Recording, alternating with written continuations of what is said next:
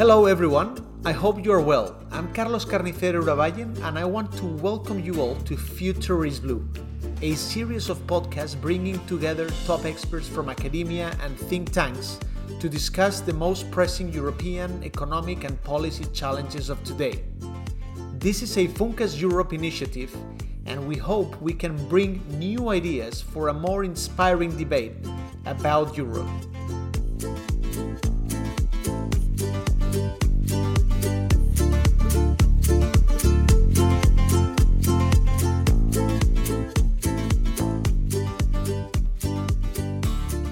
Today, in our first podcast after the summer break, we're here to talk about Europe's economic challenges for the months to come until the end of the year. In principle, we should, we should expect a growth rate of 4.2%, that is forecast for 2021, and 4.4 for 2022. This is quite a shiny scenario, particularly if we look back to 2020, the year of the start of the pandemic.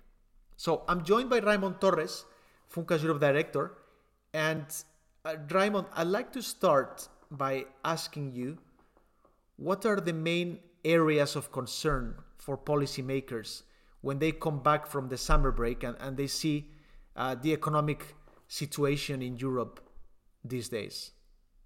Hello, Carlos. Um, hello, everybody. And uh, I mean, the first thing is, as you said, is that uh, we are in um, in full recovery at the moment.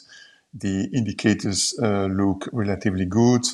Uh, we have not only um, uh, solid growth in industry and sectors which had not been st- so strongly hit by the crisis, but in addition, now the services, including those most vulnerable to the pandemic are uh, recovering, and in particular, tourism uh, is picking up quite strongly, or has been picking up quite strongly this summer. So I think that the indicators in terms of recovery look good. Also, another striking performance is in terms of unemployment. Like all previous recessions or crises, the unemployment rate did not increase very much, and actually, it is actually falling in the majority of countries with the perspective of reaching pre-pandemic unemployment rates uh, in the next few quarters. So I think this is quite remarkable. And of course, it can be attributable to the uh, kind of sh- short-term uh, job schemes which were launched in, in most European countries. Uh, however, there are challenges, and the first one would be uh, in terms of inflation, which is uh, more precisely in terms of uh, the very sharp increase in certain prices, in particular um, some costs, some import costs like metals, like semiconductors, and of course electricity prices are also picking up quite strongly because of the price of CO2. Uh, which also is, is priced, is being priced uh, according to environmental criteria, and therefore it entails uh, an increase and also because gas prices, which are used, gas is used also for producing electricity, is also contributing to this. So we have this very uh, significant increase in those those prices, which is leading to um, uh, a pickup in inflation. Uh, and this is a major struggle for policymakers uh, at the moment. So in the short term, dealing with this, understanding the origins of this, and dealing with it is going to be a major preoccupation for policymakers. Another one, of course, has to do with uh, the uh, kind of uh, materialization of the European Recovery Fund and the national plans, which in some countries are quite significant, like, for example, Italy or Spain or France. And, and therefore, what at the speed at which those plans are executed, how they are executed, and whether they are conducive to reforms is another major policy challenge as well.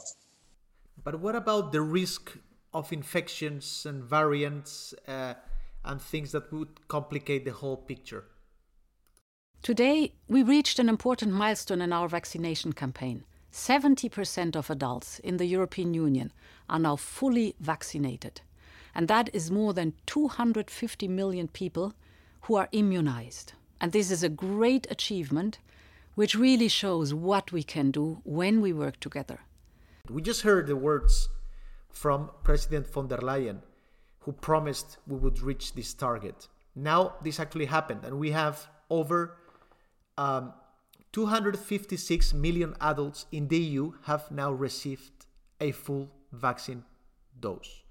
Yes, I think this is a major achievement. The the fact that uh, uh, the Europe managed to vaccinate uh, 70% of adults, as announced by the President of the Commission, is a major achievement. the the start was uh, rather difficult. Remember, a few months ago, and actually the process uh, could speed up in, in recent months and, and you know it, it is a major achievement with in the case of spain even better than average in fact so and, and many other countries are doing very well. So i think this is a major achievement. But um, the fact that we have new variants and the fact that the world population is not equally vaccinated means that new variants are appearing. And there is a risk that this this continues. And in fact what was needed for um, a group immunization, which was supposed to be 70%, probably the percentage which is needed now in order to achieve this is probably higher. So, concretely, what this means in economic terms is that we will have to um, kind of um, live with the pandemic for a longer period of time. So, we have to learn how to live with the pandemic for a longer period of time than we previously thought. We thought that by the end of this year, it would kind of be over, but in fact it would take longer than that because of the uh, several variants appear. It's not clear that existing vaccines will uh, kind of uh, be sufficient to face those variants. Apparently, at least we avoid the worst diseases and the worst uh, impact, uh, health impacts. and so it means for the economy that we will have to combine economic life and economic activity and human activity with uh, a persistent uh, pan- pandemic throughout the world and therefore with an impact on Europe. Uh, luckily, luckily, the, the economy itself, enterprises, businesses, and people uh, have learned how to achieve that. And this is why the economic recovery is well underway, but we will have to carry on for longer. So, living with the pandemic, this means that we are not we wouldn't react to the pandemic or to spikes in infections in the same way we did the first time so i wonder um, lockdowns of the kind of uh, of shutting down the economy as we saw in 2020 they are out of question? I believe so. I believe that lockdowns as we have as happened last year in the, the spring last year are out of question in principle because of course the level of uncertainty is still huge.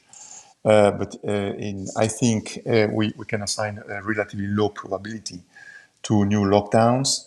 And, and therefore, I think it will be possible to combine economic activity in all its forms with uh, the addressing the pandemic. I think this is something that we have learned, and uh, this this ability to combine those economic and health objectives is, of course, tremendously facilitated by the vaccine. And what about the risk of high levels of public debt. Um, let's listen to what Commissioner for the Economy Paolo Gentiloni said at Brussels Economic Forum just before this summer break. We are coming out of this crisis with, uh, in the euro area, uh, the level of the debt at 102%. Uh, and of course, this is um, affecting several countries with different degrees, but we have, uh, I would say, the majority of the population in the euro area living in countries with debt higher than 100%. So, how can we deal with this? A majority of Europeans are living in countries where there is now uh, a higher public debt of 100%. Uh, this is remarkable, and and and Commissioner Gent- Commissioner Gentiloni was saying, how can we live with this? And I wonder what are the implications of these levels of debt in case further support is needed for the economy in the months and years to come. This is a major issue, of course, and uh, Gentiloni is right to uh, point to this issue. Um, the uh, I think that even lower levels of debt, uh, he points to 100% as a threshold even 90 or even 80 percent, uh, would still be unsustainable if uh, there is no economic growth. So I think the main preoccupation is, at least to me, seems to me, is that the European countries should uh, achieve uh, an economic growth trajectory which is solid enough and high enough in order to make any levels of public debt uh, sustainable.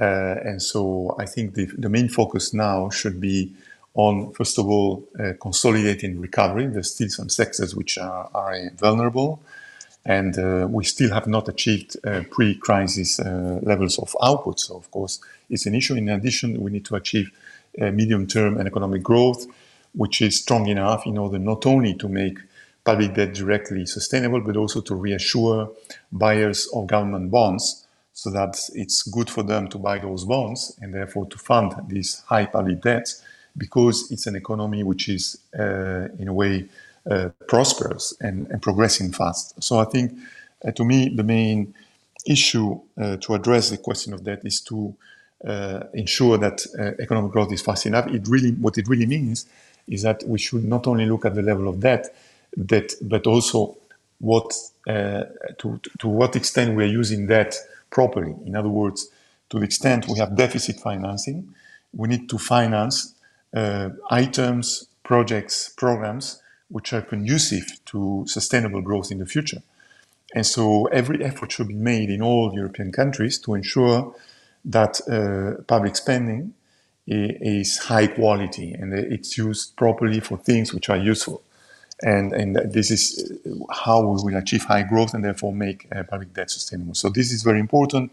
And this is also why the recovery plans uh, which are launched by European countries are also important. Their, their implementation will be extremely important and crucial to determine whether we are able to use public debt in order to f- ensure that that debt is sustainable. So, in fact, I was about to, to say that this uh, closes the circle. You started talking about the Next Generation EU program, and now you connect uh, the issue of debt and how well we spend the funds that they are now available.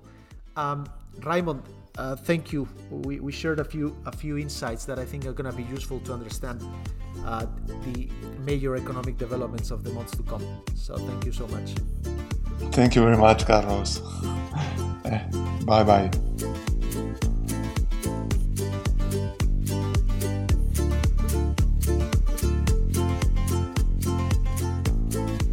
Thank you all for joining. This was all for now. We will come back soon with more exciting speakers on Europe's economic and policy related key debates. Future is Blue is a FUNCAS Europe initiative. I'm Carlos Carnicero Urabayen, and if you enjoyed this podcast, feel free to recommend it to others and share it on social media. Thank you all and stay well.